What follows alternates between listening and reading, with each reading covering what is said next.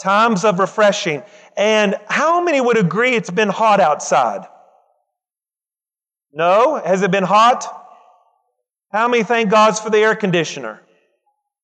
Amen. We are thanking God for the air conditioner. Now, as we go to the Word of God this morning, I want you to open your heart because I believe the Spirit of the Lord wants to say something to you uh, that can be life transformative. If you have a notebook, I want you to take notes. Let's be attentive to the Word of God as we go to the Word of God and listen to what the Spirit of the Lord would say to us this morning. Times of refreshing. This is part three of the sermon series that we've been on for the past couple weeks, and we're going to finish it next Sunday. So you don't want to miss next Sunday as we uh, study what it means to be refreshed.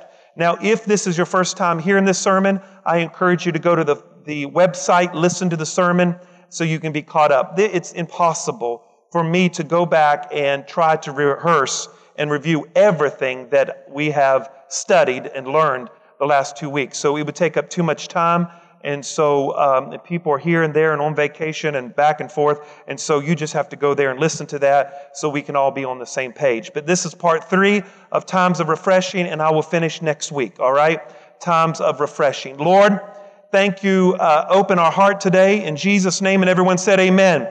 Next, last week we dealt with the woman at the well, and that's in John chapter 4. How many remembers that sermon, John chapter 4? And these were the points from last week. Um, just very briefly, I said, uh, number one, uh, he went where he was least expected. Uh, we're talking about the woman at the well. Jesus comes to this woman at noonday, offers her, you know, she offers him a drink. They have a long conversation. And so in this story, you'll find that he went where he was least expected. Number two, you find in this story that sometimes being seen is painful, even if it's the very thing that we want this woman shows up uh, at midday, at noon, to drink some water. Well, you don't do that. Women usually came early in the morning or late at night. And so she didn't want to be seen because of her lifestyle. And so sometimes being seen is painful, but that's what God wants to do in your life. He wants to see those things that you've been hiding. He wants to work on those things that you've been hiding from Him. Number three, you see that in the story that we become so eager to satisfy our physical desires. She was more, she was more concerned about physical water and uh, more than her spiritual needs. And that's the same way in our generation. We become so eager to satisfy our physical desires that we overlook our spiritual thirst and our spiritual needs. And it becomes conflicted at times. Number four, we find in the story that the woman's question was about race and gender. She's a Samaritan. He's a Jew, she's a woman, he's a man. How can this be possible? And that's exactly what the enemy wants to do in this generation. Always throws up race and gender to hinder the time of refreshing. And so you see that as a principle. Number five, you see in the story that uh, Jesus said, Let me see your wound first. Because the woman said, You know, let me see this, let me have this water that you have. Sir, let me have this water. And Jesus never really answered her he avoided the question and he went right to her wound. He said, How many husbands do you have? The woman said, Sir, give me this water. And Jesus said, How many husbands do you have? Because in order for you to be refreshed, in order for you to be healed, in order for you to receive the time of refreshing, you've got to open up. And you've got to let the Lord heal the wounds of your life. And she certainly had a wound. She had five husbands, and the one she was with wasn't even her husband she, she says, Sir, give me this water. And Jesus' reply was, How many husbands do you have? Where's your husband at? He wanted, he was concerned about the wound in her soul. Number six, we learned last week that uh, if you put your validation in the hands of people, you will constantly have to go back to them for validation. And that's what happened to this woman. She was constantly going back for validation with all these men that she was with.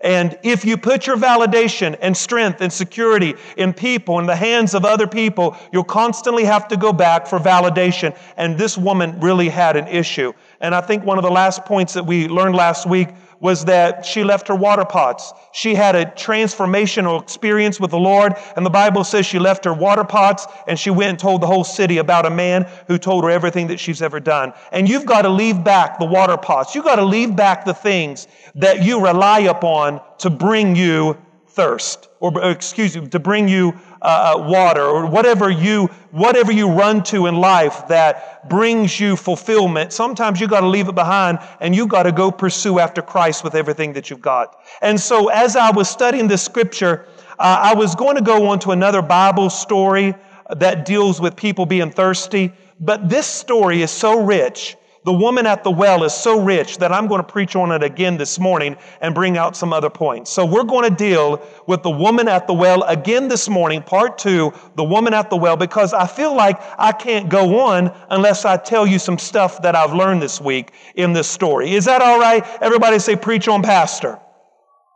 So we're going to deal with the woman at the well again and we're going to look at some things that I think is very, very important. Now, if you go back to John 4, I want to read some of the story to you again. John chapter 4 and verse number 3. Look at the story. Pay very close attention to this story again as I do part 3 of the woman at the well. John chapter 4 verse 3. He left Judah, departed again to Galilee, and he needed to go through Samaria. Everybody shout Samaria and he came to the city of Samaria, which is called Sychar, near the plot of the ground that Jacob gave his son Joseph. Now jo- Jacob's well was there, and Jesus, therefore, being wearied from his journey, sat there by the well, and it was the sixth hour, which is about noon. A woman of Samaria came to draw water, and Jesus said, Give me a drink. For his disciples had gone away to the city to buy food. And the woman of Samaria said to him, How is it that you, being a Jew, ask from me, a Samaritan woman, for Jews have no dealings with Samaritans. Verse 10 And Jesus answered and said, If you knew the gift of God and who it was who says to you, Give me a drink, you would have asked, and he would have given it, and he would have given you living water. Verse 11 The woman said, Sir, you have nothing to draw water with, and the well is deep. Where then do you get this living water? Are you greater than our father Jacob, who gave this well and drank it from himself, as well as the sons and his livestock? And Jesus answered and said to her, Whoever drinks of this water will thirst again. But whoever drinks of the water that I will give him will never thirst, but the water that I give to him shall become like a water springing up into everlasting life. And the woman said to him, Sir, give me this water, that I may not thirst, nor come to draw water. And Jesus said, Call your husband. Verse 17, and the woman answered and said, I have no husband. Jesus said, Well, you've answered rightfully. You have no husband. As a matter of fact, you have five husbands, and the one that you are with is not even your husband. You have spoken truly. And the woman said to him, Sir, I perceive that you are a prophet. Our fathers worshipped at this mountain, and the Jews say that Jerusalem is the place where you ought to worship. So you see that she's avoiding the question here. And Jesus said to her, Woman, believe me, the hour is coming that neither on this mountain nor in Jerusalem will you worship the Father. You worship what you do not know. You know what you worship, for salvation is of the Jews. But the hour is coming, and now is, that true worshipers will worship the Father in spirit and in truth, for the Father is seeking such to worship him. For God is spirit, and those who worship him must worship him in spirit and truth. And the woman said, I know that the Messiah is coming, who is called the Christ, and when he comes, he will tell us all things. And Jesus said, I who speak to you am he.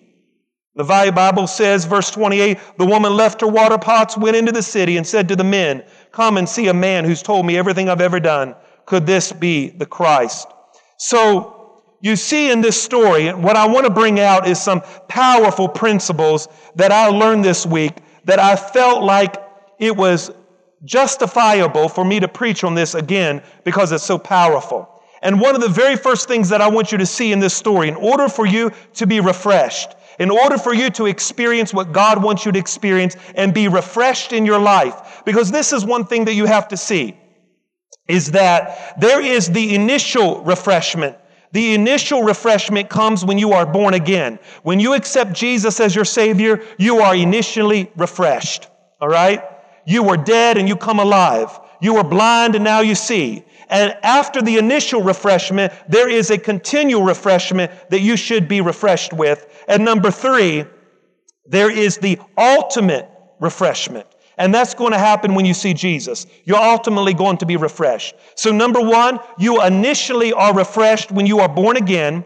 And then as you live your Christian life, there is a continual refreshment. And then at the end, when you see Jesus, you will be ultimately refreshed. And so we've got to deal with this time period that we're living in.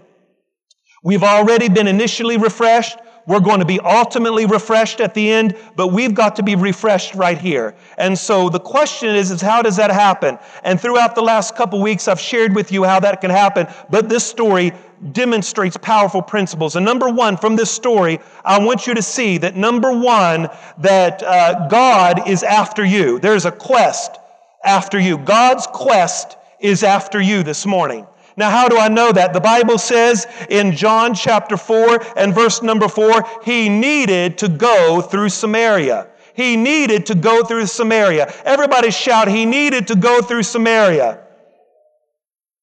Now, he is a Jew. Everybody shout, he's a Jew. Jews don't associate with Samaritans. You don't associate with Samaritans. They were considered half breeds, and there's a long story of why that happened. Because years and years ago, the Samaritans forsook the living God and married pagans, and so the Jews wrote them off. All right? And so Jews had no uh, dealings with a Samaritan. And so Jesus says in verse 4, he has to go through Samaria. In other words, Jesus is going through a city, Jesus is going through a country that he should have avoided. He should have not went through Samaria. He's a Jew. Jews don't go through Samaria. They don't associate with them, but Jesus said, I've got to go through Samaria. This is a picture of salvation, folks. Jesus comes for the outcast. Jesus comes for the down and out. Jesus comes for those who are marginalized and out and social outcasts. He has a quest for us. You see, sometimes we think that we found God. But ladies and gentlemen, we didn't found God. He found us. He's after us. He had to go through Samaria. Why? Because that's a picture of salvation. He is coming after us. And I am so glad that Jesus loved us even when we were unlovable. I'm glad He loved us when we were rebellious. I'm glad He loved us when we were alienated from God and we were outside of the commonwealth of Israel. He loved us anyway. It is not about you finding God, it is God coming after you. You've got to get that in your heart. You've got to get that in your mind. It's God coming after you. It's not what you can do for God, it's what God did for you. The Bible says in Romans 5 and verse 8, the apostle was very clear. He said, But God demonstrated his own love towards us that while we were still sinners, Christ died for us. You see, his quest is after us.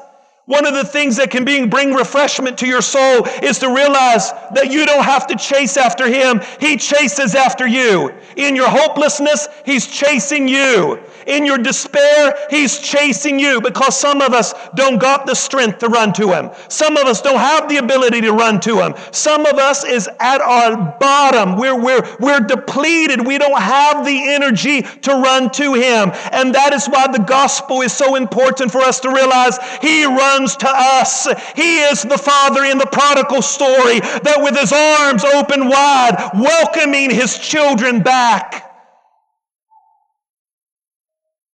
Is there anybody thankful that he runs towards us? Is there anybody thankful that he has to go through Samaria? The Bible says in John 15, verse 16, the scripture is clear that the Bible says you did not choose me, for I chose you and appointed you that you should go and bear fruit. He told his disciples, You didn't pick me, I picked you. I chose you. I came after you. Oh, that makes me happy this morning. I said, That makes me happy this morning. That means if he picked me, if he picked me, if he chose me, if he ran after me, then I've got to agree with the writer of First John that if he came after me, then the devil himself can't pluck me out of the hand of the living God. Hallelujah. He chose you. He ran after you. That's the gospel. You don't run after him. You say, well, preacher, I remember in June the 4th, 1974, I come to the altar and I confess my sin and I got saved. Yes, but that was your response to him chasing you. That's just your response. He, he gave the check. All you did was endorse the back of the check. He wrote the check. The money's in the bank. All you had to do was to accept it by endorsing your name on the back of it. That's all. You don't, you don't, he doesn't, you don't pick him, he picks you. He has to go through Samaria. Number one, this story teaches us as his quest for us, he goes through Samaria. Number two, the, the story of the woman at the well. It is a story where God wants to share his life with us. Now, stop here. This story, I read this, Pastor David, and I never saw this. But it's incredible. Jesus, who is the well of life, is setting at a well, you know, but that's a whole different story. But Jesus, don't lose me, is at a well visiting with a woman. Now the woman, remember, should have went in the morning should have went at night. You don't go and get water at the hottest time of the day, right? Right? So here is Jesus at the well with the woman. And if you do a little bit of research, one of the reasons that a woman would go to a well is to find a husband.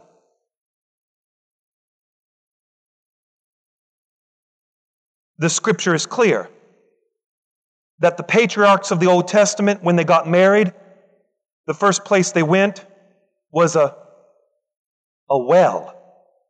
They went to a well. For instance, Moses in Exodus chapter number 2, Exodus chapter 2, he marries a woman by the name of Zipporah. Moses, uh, Moses in Ex- uh, Exodus chapter 2, in verse number 14, I want you to see something that Moses demonstrates the story of Moses here. Moses meets his wife, Exodus 2, verse 14. Then he said, Who made you a prince and a judge over us?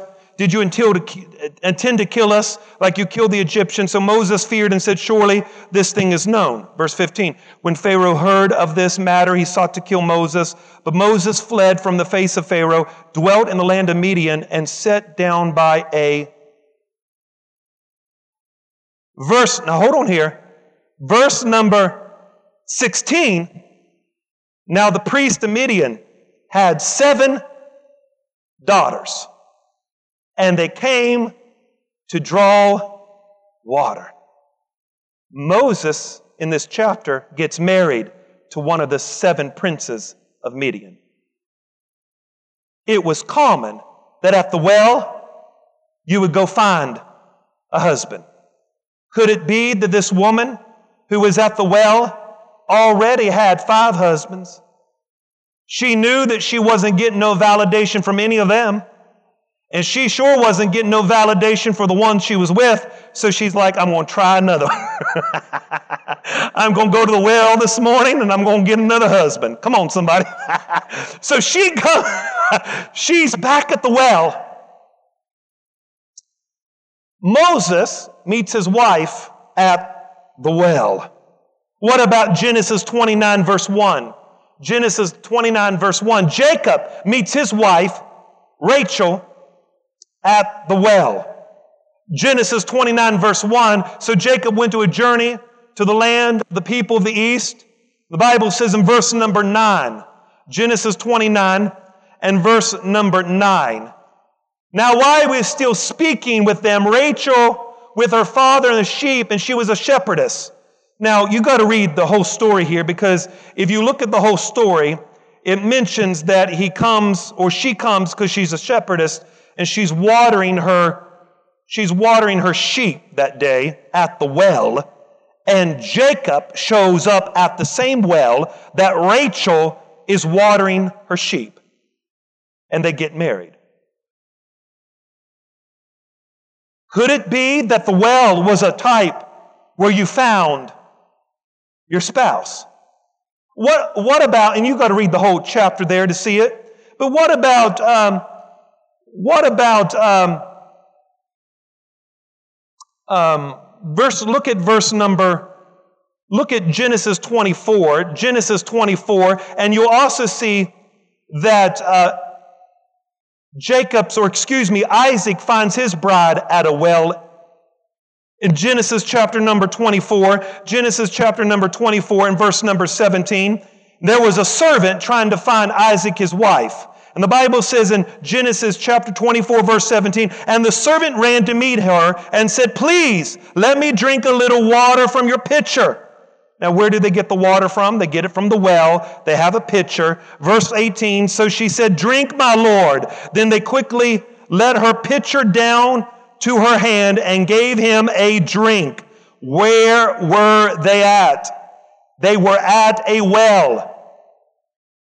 Jacob finds his wife at a well. Moses finds his wife at a well. Jacob, Isaac, Moses all finds their wife at a well. So what is the context of what's happening at the woman at the well? What is the context here?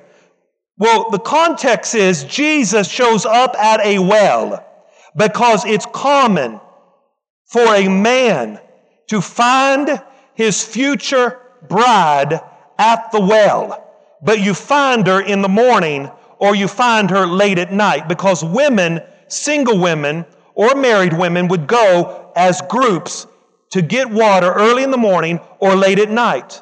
This woman, because of her behavior, because she's a social outcast, comes at midday because she doesn't want anybody to see her. But Jesus understands that this, he's going to be different. He's not going to be like all the other men in her life. So she, he shows up. Now get this. He shows up at a time where there is no other men.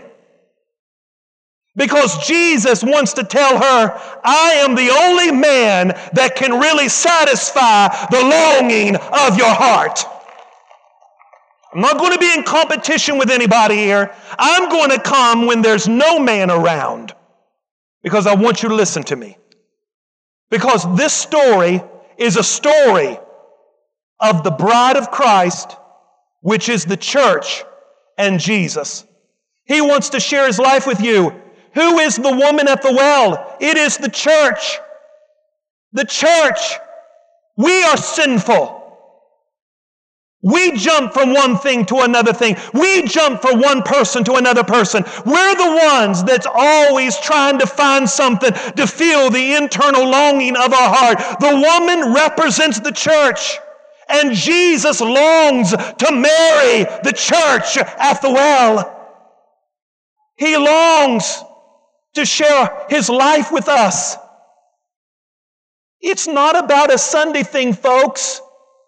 It's not about going to church on Sunday. It's about living this life. It's about having communion with God.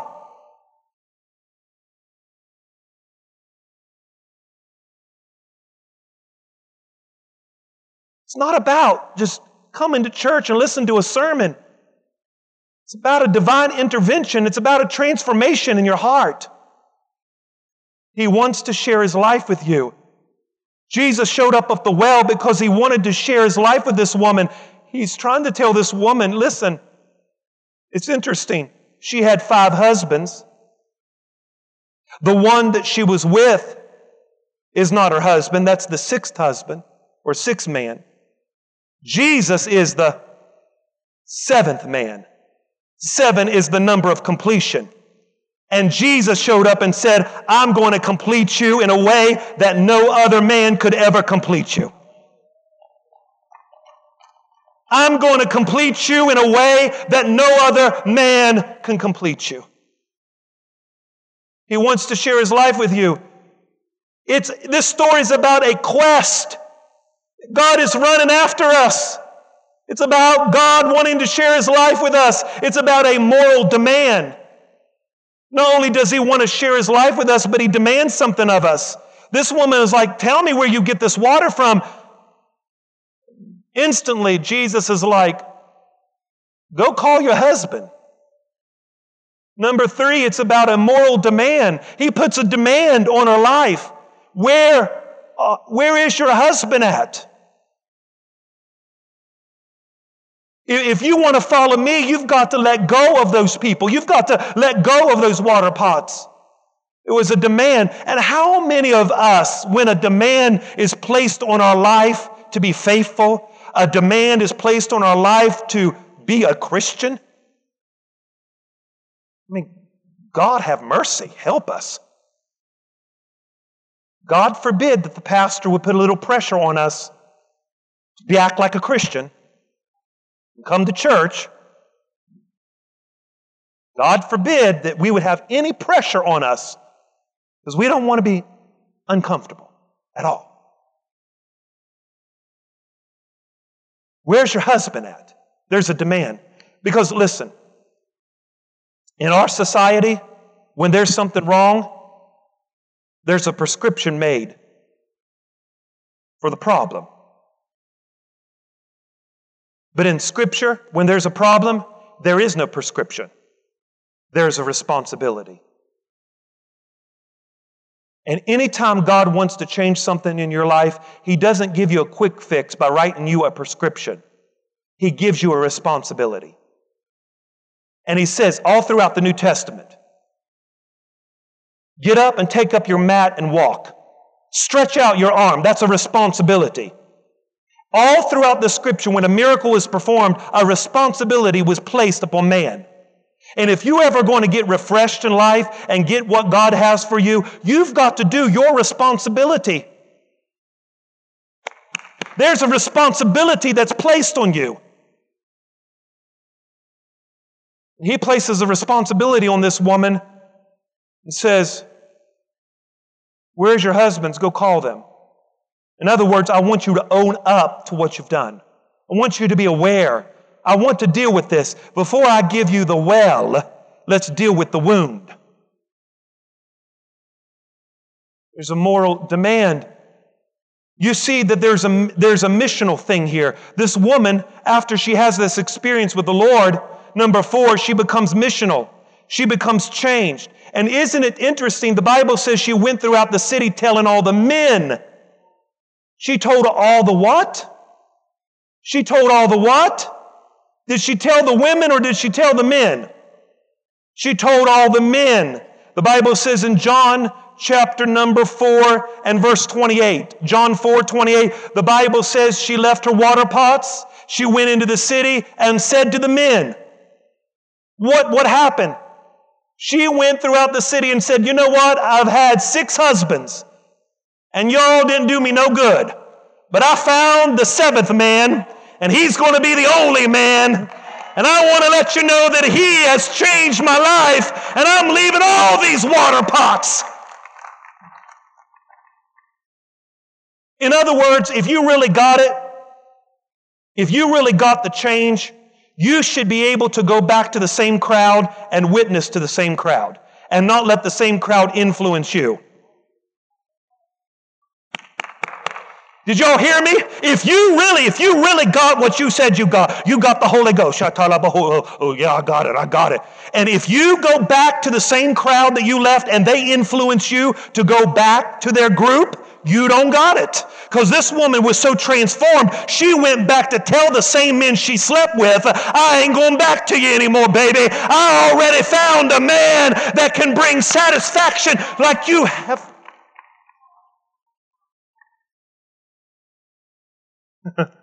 That's why in a few weeks we have a come and see service, because we want everybody to come and see what Jesus has done. She become she became missional. Listen, if you're not missional, you're not a complete disciple. If you're not witnessing, if you're not asking people to come, if you're not making an intentional effort to witness to, to people on your job or in your home, you're not a complete disciple. A complete disciple is head, knowing God, heart, loving God, hands, serving God, feet, sharing God. Not just about knowing God. And, you know, we have some awesome churches that really know God and teach the Bible. And we got some great Pentecostals who experience God with the heart. And some churches are very good with serving. But how many churches are really missional with their feet? It's head, heart, hands, and feet. This woman had a transformational experience that she went out and she started telling these men the experience that happened to her. You know what salvation is? It's one beggar telling another beggar where to get bread. That's what salvation is. It's one beggar telling another beggar where to get bread. We're all beggars this morning, and some of our beggars this morning has found bread. So we need to leave the building and tell the other beggars where we can get the bread of life from. One beggar telling another beggar where to get bread from. Number five, you take on the nature of the thing that you worship. Number five, you take on the nature of the thing that you worship. You see, God doesn't need anything from you. He doesn't need anything from you. God is not this egotistical God who is sitting on the throne and he's, he's Please worship me. Please worship. I'm so insecure. I got to take my nerve pills this morning to calm my nerves because I just desire on Sunday morning for everybody to worship me. That's the kind of God we've created. As if God is so nervous and God is so, and there's nothing wrong with medication if you got to take it. You understand what I'm saying. We've, we've developed a God who, who is so egotistical narcissist that he desires the worship of creation, and, and if he doesn't get it, he's going to be mad and angry. That is not the God that we worship. We don't serve a God that is a taker. We serve a God who is a giver. And if you're experiencing somebody that's taken things from your life, it could be God's taking it to grow you, but He only takes things to grow you. He doesn't take things to destroy you. It's the enemy who takes things to kill, steal, and destroy. God is not egotistical this morning. He doesn't need anything from you. He wants something from you. He wants your heart. He wants your worship. And here is this man sitting at the well. The Bible says, Jesus says to the woman, Give me a drink. The woman was confused, Pastor David. How are you asking me, a woman, a Samaritan, a drink? when you're a Jew? And she said, Don't you realize you don't even have nothing to draw from? The well is deep. But listen to Pastor Josh. Jesus said, Give me a drink. How is it that God in human flesh, the creator of the universe in human flesh, is sitting there on a hot Palestinian day sweating with a woman with a water pot, and Jesus is asking a prostitute, asking a social outcast, asking a woman who nobody wants to fellowship with because of her behavior. He is asking, a holy man is asking an unholy woman for water.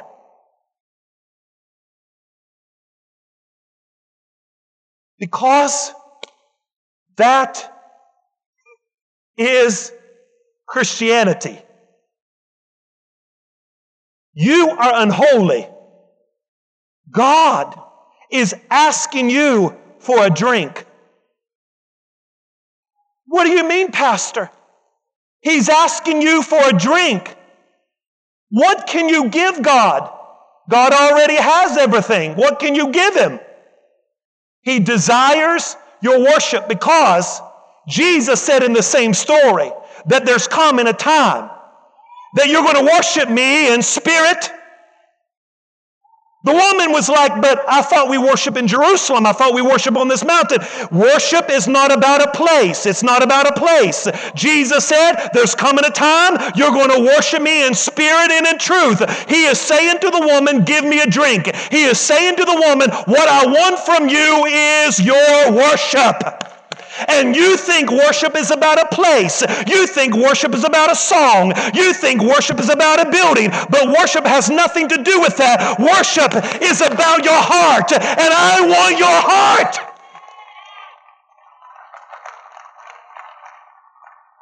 I want your heart. Give me a drink. Our Lord was dying on the cross. And he says, I thirst. In other words, he was saying, I, I want a drink.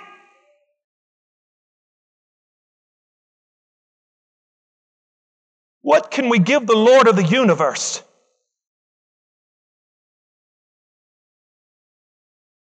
How can I give the Lord of the universe a drink? I am sinful. I'm like the woman. I have nothing to give. I'm sinful.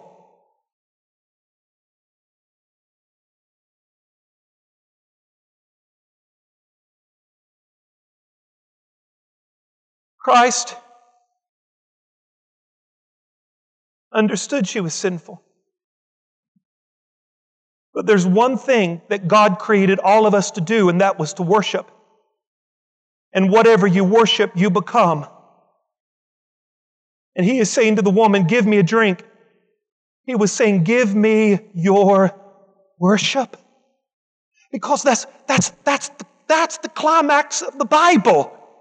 Jesus, after he fasted, or during his fasting for 40 days and 40 nights, the enemy came to him and said, If you will worship me, I'll give you the kingdoms of this world. You see, the problem with this generation is somebody is after your worship. You're worshiping something. You're either worshiping the car you're driving, you're worshiping your spouse, you're worshiping your grandkids, you're worshiping your checkbook, you're running after them. And none, none, of those things are bad in itself. But when you place more priority and more emphasis on something above God, you are worshiping it and you will become the very thing that you worship. There is a war for your worship. And in this woman's case, she was worshiping men she was running after the validation of men. She was chasing after them. She was looking for something that would fill the internal longing of her heart. And Jesus is saying, You are worshiping the wrong thing. You become like the thing you are worshiping.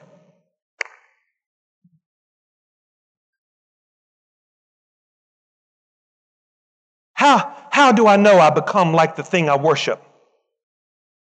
Because Jeremiah 2, verse 5, are y'all with me this morning? Jeremiah 2, verse 5, look at this. Jeremiah 2, verse 5. Thus says the Lord, What injustices have your father found in me? Now, if you read it in a different translation, it sounds better. But this is New King James. In other words, God is saying, What have I done to you that you have left me? and you have followed idols. And listen, and you have become. You have become like the idols you worship. You become the thing you worship. If you worship God, you're going to become righteous. If you worship God, you're going to become a giver. If you worship God, you're going to become loving. If you go after God, you're going to be holy. But if you worship material things, you're going to become greedy. You're going to become stoic. You're going to become cold because you're going to become the very thing that you run after. He says, What have I done to you that you would leave me? You have followed idols, and you yourself has become idols. Because you become the very thing you worship.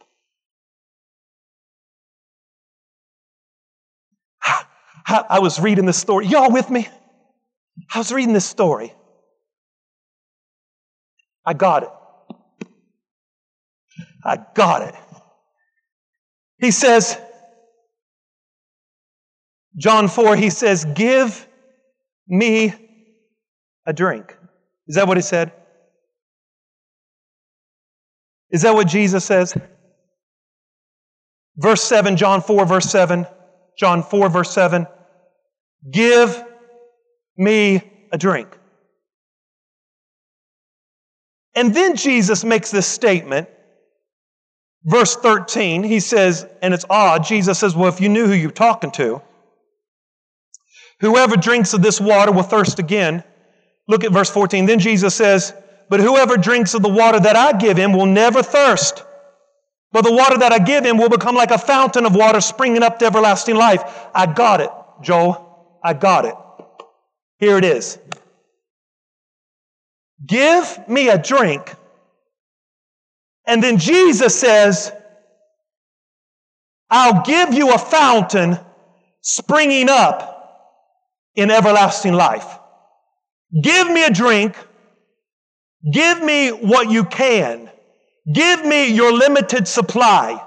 You're limited on your water. You've got to work for it. You've got to draw for it. Give me what you can. Give me your limited supply. And if you give me a drink, if you give me what you can, then Jesus says in verse 14, I am going to give you a fountain springing up to everlasting life. I am going to give you unlimited resources. Woo! Somebody help this preacher preach this morning. He says, Give me what you can. Give me a drink. Give me a drink from the well. Give me what you can. And if you give me what you can, I will give you a fountain, not a cup. I'll give you a fountain and it will spring up as living water. Hold on, hold on, hold on. You know what the Holy Spirit said? The Holy Spirit said, The woman, the woman said, Sir, you don't have anything to draw from. Jesus says, Are y'all ready for this? I'm going to give you something you don't have to draw from. I'm going to give you a fountain that springs up. Woo! Did y'all just hear what I just said? In other words, you've been working, baby, too long. You've been working. You've been drawing water. You've been breaking the sweat. You are frustrated. You are in turmoil. You've been drawing this water in the heat of the day. But if you will give me what you got, I will give you something you don't got to work for. I will give you a fountain that springs up in living water. Some of you working too hard running after everything. Got to do this, got to do this, got to do this, got to do this, got to. It ain't no wonder we ain't successful in life. We got too many irons in the fire. Running here, running there, doing this, doing that. That's exactly what the devil wants you to do. Run, baby. Work yourself to death. Run, baby. Do work, work, work, work, work yourself to death. Run after people. Go get validated from people. Go seek people's approval because that's exactly what the devil wants you to do. You'll end up at the end of your life depleted. You'll end up at the end of your life wondering why my life was a waste. Because all you did all your life is draw water, drawing water, frustrated, not enough water, I got to get a new car, got to get a new house, got to get a new spouse, got to get a new this, got to get a new that. Always drawing water, always drawing water, always drawing water, always drawing water, always frustrated, always frustrated, always frustrated. You think this water will fill you, you think this will fill you. You're always drawing water, and yet you are never filled.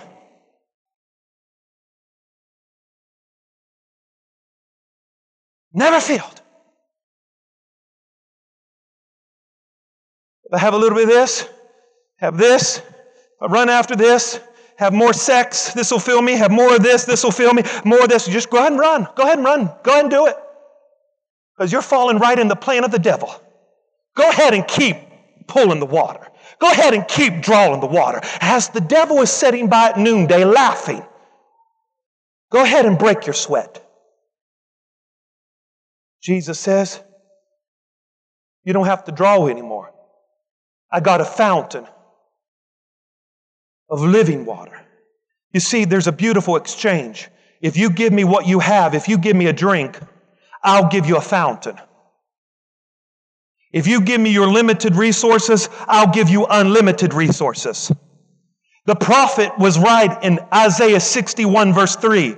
He saw this beautiful exchange. The prophet said in Isaiah 61 and verse number 3, the prophet shouted and he says, He's going to give you beauty for your ashes. Give me what you have, and I'm going to give you something you can't work for. I'm going to give you oil for joy for your. I'm going to give a garment of praise for your that you might be called the trees of righteousness. In other words, you give me what you got. You give me a drink. You give me your limited resources, and I will give you something that's unlimited. See, the problem is, is that we're waiting to give God something that's of value when you just need to give Him what you got. That's what the devil wants to tell you. Well, when you get your life straightened up, then come to the Lord. When you get these things right, then you can start. No, no, no. You give him a drink now. You give him a drink now. Little boy's lunch. Give me your five loaves and your two fishes. Give me what you got and at the end, there was 12 baskets full overflowing. You give me what you got, and I will give you an unlimited source. Lastly, Jesus didn't need anything from the woman. He wanted a drink. He wanted worship. He wanted what did he want? Worship. As I was reading the Bible this week, the Spirit spoke something to me. I was reading in Luke chapter 8. You don't, we don't have time to read it, but it's the story of the,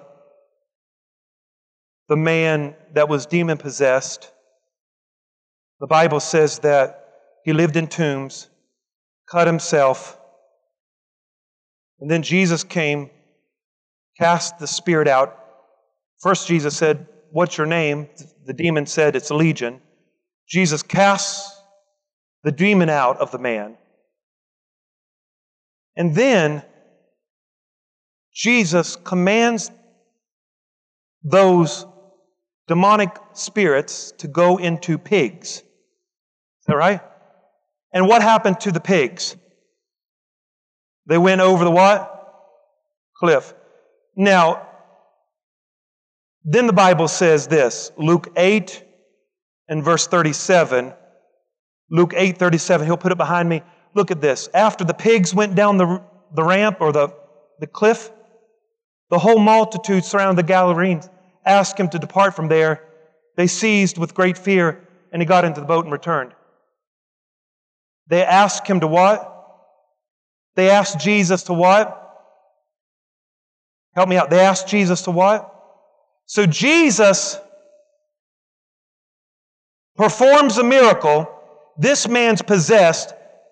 The demon is called Legion. He cast it out. The demons come out and go into their pigs. The pigs go off the cliff, and the whole city, the region, got, they get mad at Jesus and ask Jesus to leave because their pigs are dead. The Holy Spirit said to me, said, Son, I wrote it down. People want pigs over my presence. People want pigs over my presence. And the stuff that y'all are chasing after and myself, we're chasing, it's, it's pigs. All it is. It's garbage. It ain't going to fill your heart. Relationships ain't going to fill you. Somebody texting you back 400 times a day, that's, you're going to always have to go back to your well to get source.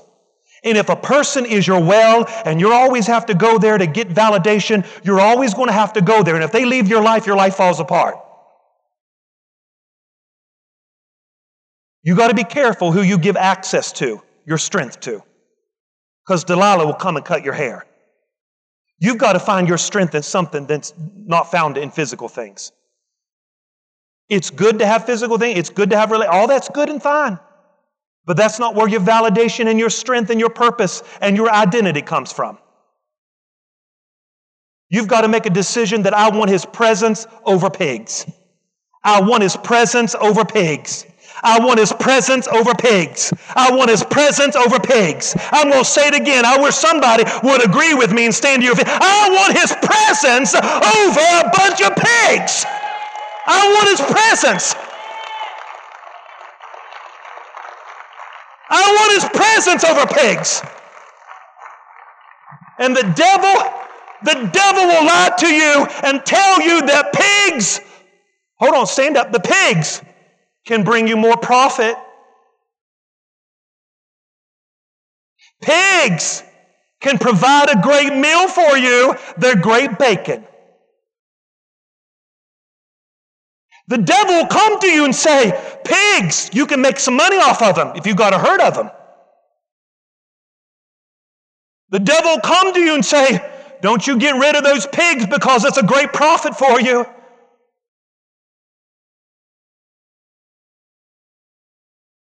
The whole city got mad. This woman is chasing after, and I'm not calling people pigs, but the issue. She was chasing after pigs. She was chasing after things that would not satisfy her. That's what I'm saying. She was chasing after things. And she finally realized Jesus said, If you knew who you were talking to, you would ask me for a drink. If you knew Jesus like you say you know Jesus, if you really know Jesus like you say you know Jesus,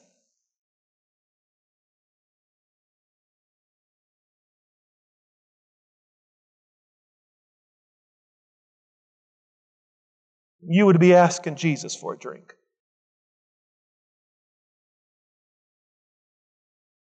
Why, why are you running to wells? Why are you running to people to give you a drink of something that will never satisfy you? If you knew who Jesus was, you go ask him for a drink. I'm convinced we really don't believe what we say we believe. I wrote a doctoral thesis in Pentecostalism. It was approved by Evangel University. I did statistical research on the major denominations, Pentecostal denominations, and my whole thing is, is there's a disconnect between what we believe and what we say, what we say we believe and what we actually practice. And it's God's honest truth. We don't really believe it.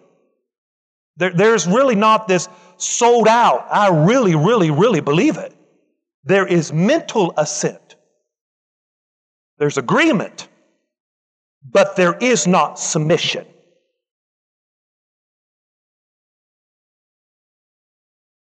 People don't get mad if you agree with them. It's when they got to sub, they have to submit their mission under yours. That's when the issue gets a problem. And you're not really submitting unless there's an opposing force. God did not call you to agree with people. He called you to submit even when you don't like it.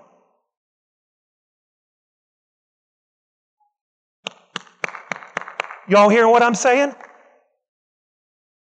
Do we really believe? If you knew, he said, if you knew who you were talking to. Pastor David, Jesus starts out with 70. He sends them out.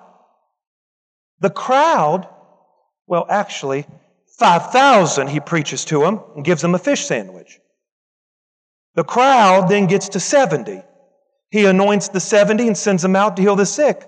They come back, rejoice because the demons listen to him. Jesus says, Don't rejoice over that, but rejoice that your names is written in the Lamb's book of life.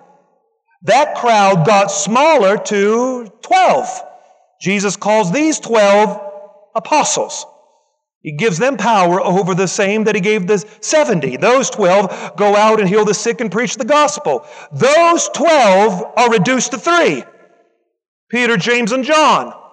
They get so sleepy that one of them becomes Jesus' best friend, John, who lays at his bosom and who is there at the crucifixion. What's, what is the Bible trying to tell you? The closer you get to Calvary, the smaller the crowd becomes.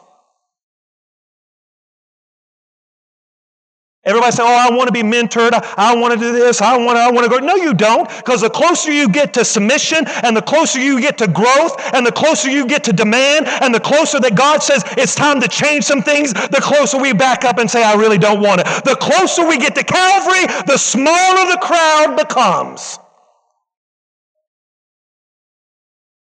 Oh, everybody says, Oh, I want this, I want that, I want glory, I want the anointing, I want this. No, you don't. No, you don't.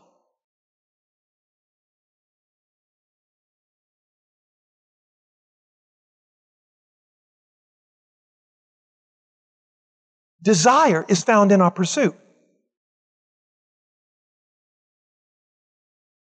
I can say that because the Lord's been dealing with me. I preach this sermon to myself first. I preach it always to myself first. Always to me first. We live in a generation where we get closer to Calvary, the crowd. What's Calvary? Calvary is the place where you submit your will to His will. That's the place of crushing. That's the place where your will is crushed under His will, and that's why there's just a few that goes. Everybody wants a fish sandwich. Everybody wants to come to church and listen to a sermon. Everybody wants to hoop and holler. Everybody wants to be a part of the crowd. But the closer it gets to submission and the closer it gets to demand and the closer it gets to where God says you've got to change some things, the smaller the crowd becomes. That's why Jesus said, Many will say, Lord, Lord, I didn't, didn't know you. That's why Jesus said, Broad is the way, straight is the gate leads unto life. Few there be that find it. That's why Jesus said, Don't, don't, don't think I've come to bring peace. I come to bring a sword because my message divides people. That's why Jesus said, if you don't love me more than you love your mother and your father and your children, you, you, you don't, you're not my disciple. That's why the crowd gets smaller and smaller and smaller. Kind of like my professor in undergrad. I'm taking Greek. He's a 70 year old man, gets up every Tuesday and Thursday God on my ever living nerve, got up there and said, Today, we're going to separate the men from the boys. Mr. Pennington, get up here and parse verse number three. I said, Sir, I got to go to the bathroom.